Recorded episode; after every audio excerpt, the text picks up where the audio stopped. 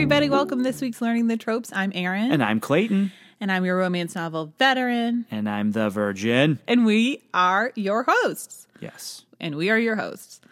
Um, so deal with it. Sorry. Um, and so this is our September preview episode. Can you believe? It's September. It's September. It's insane. Mm-hmm. Um, and so we are, have some really great books coming up for you this month I am excited about. Um, and so we will jump right in. Do you want me to do the first one? Yeah, you do the first one.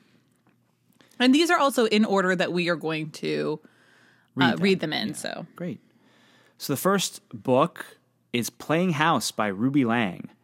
Now we're going to, this is flap. We're going to flap we're, it. We're going to flap it this whole time because... Sorry. Yeah. We, that's the only thing we can think of. If you think of a better way for us to let you know what these books are about, mm-hmm. then we'll do it. We'll do it. But right now we're flapping.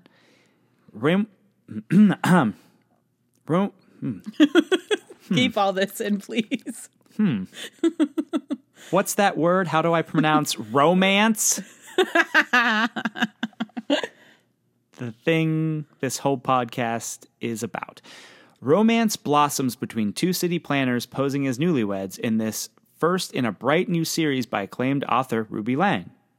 The last thing Oliver Hong expects to see on the historic Mount Morris home tour is longtime acquaintance Faye Lu, bustling up and kissing him hello. He's happy to play act being a couple to save her from a pushy admirer.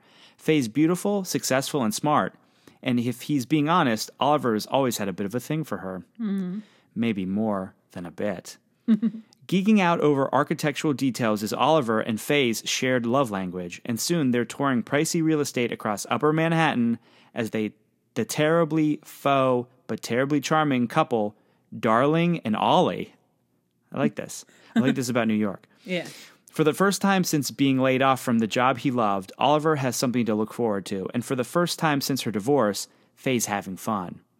Somewhere between the light-filled living rooms and spacious closets they've explored, the faux relationship just may have sparked some real feelings. For F- Oliver and Faye, home truly is where their hearts are. Aww. Yeah. I, this actually is a very...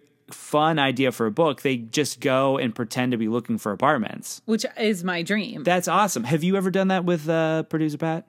Pretended to look at apartments? Yeah. No, I've gone with friends to look at apartments. Okay. I love real estate.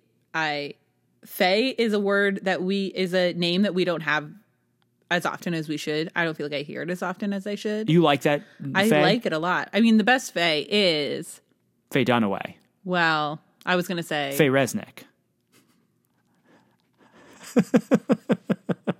I got you on that one.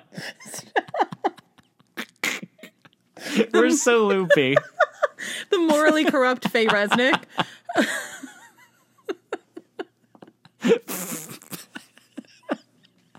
uh, uh. Well, who was your favorite Faye? I was going to say Liv Tyler from That Thing You Do. Her name's Faye? I thought it was. You don't even know for sure. Okay. That can't be your favorite Faye. If her name is Faye, then it's my favorite Faye. It's maybe your favorite Faye. It's by possibly my favorite Faye. I'm not. Let's not even Google it. I don't want to ever know. She's great in that movie. Uh, yeah, yeah. That's a perfect movie. It's yes. It's one of the great movies. Yeah, I love this. I did watch an interview with Ruby Lang, and she was talking about how for some reason she has a ton of friends who are city planners, and she was like, "How come there's no?" Yeah. Maybe she was a city planner or something. And um, I didn't listen to the interview that closely, I guess. Yeah. Um, and so then she wrote this basically because her friends were like, why not a romance for us?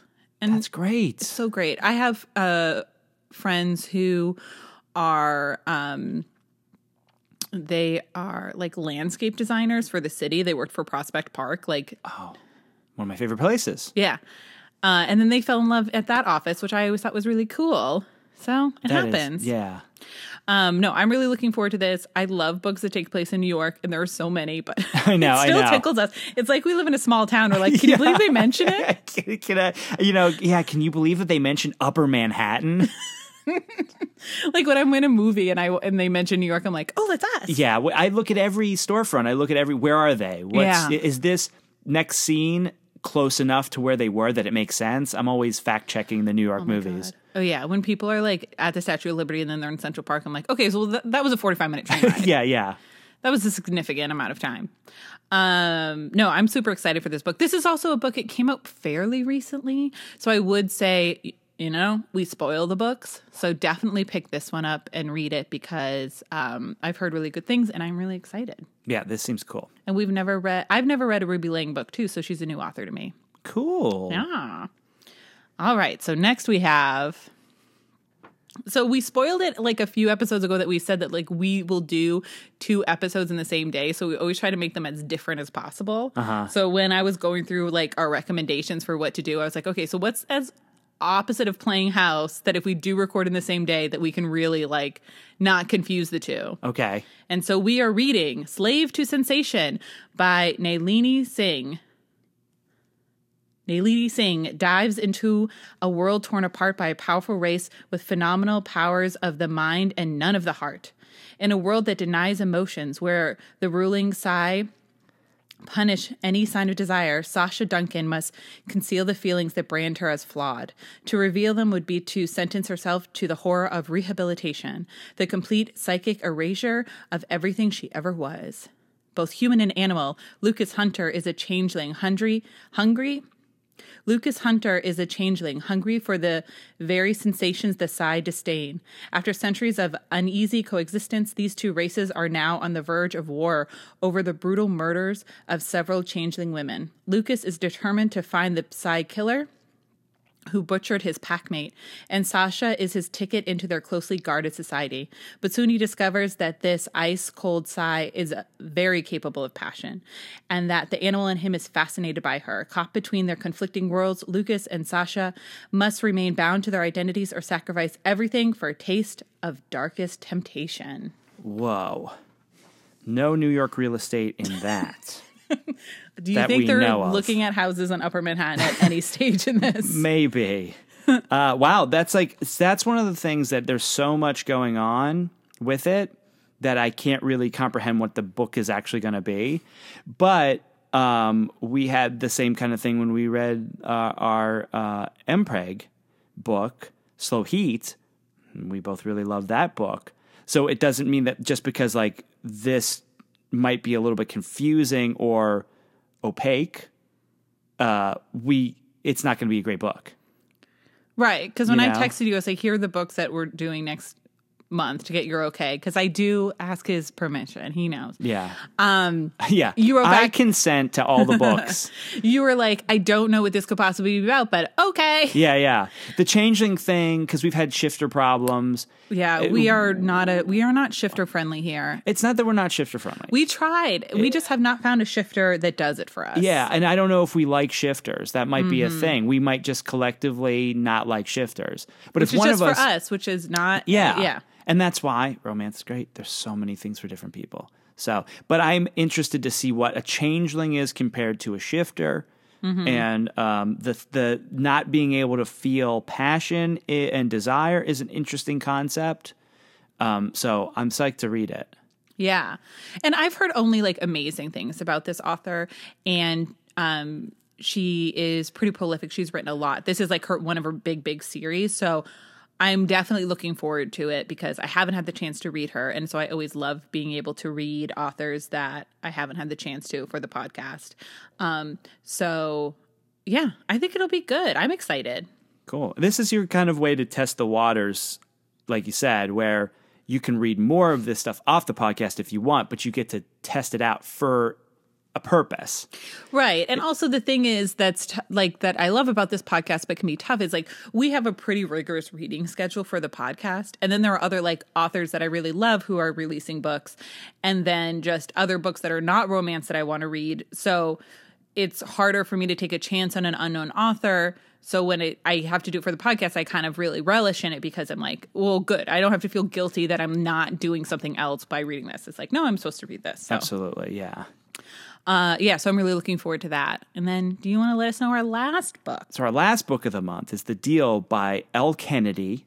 It was recommended from Renee of Addicted to Romance uh, blog, Julia Cross and Naima Simone. Mm-hmm. Both great authors. Yes, we so, loved both their books. This is awesome. And we love Renee's blog, so. Yes, absolutely. People we trust. We can't forget about Renee. um, she's about to make a deal with a college bad boy. Hannah Wells has finally found someone who turns her on.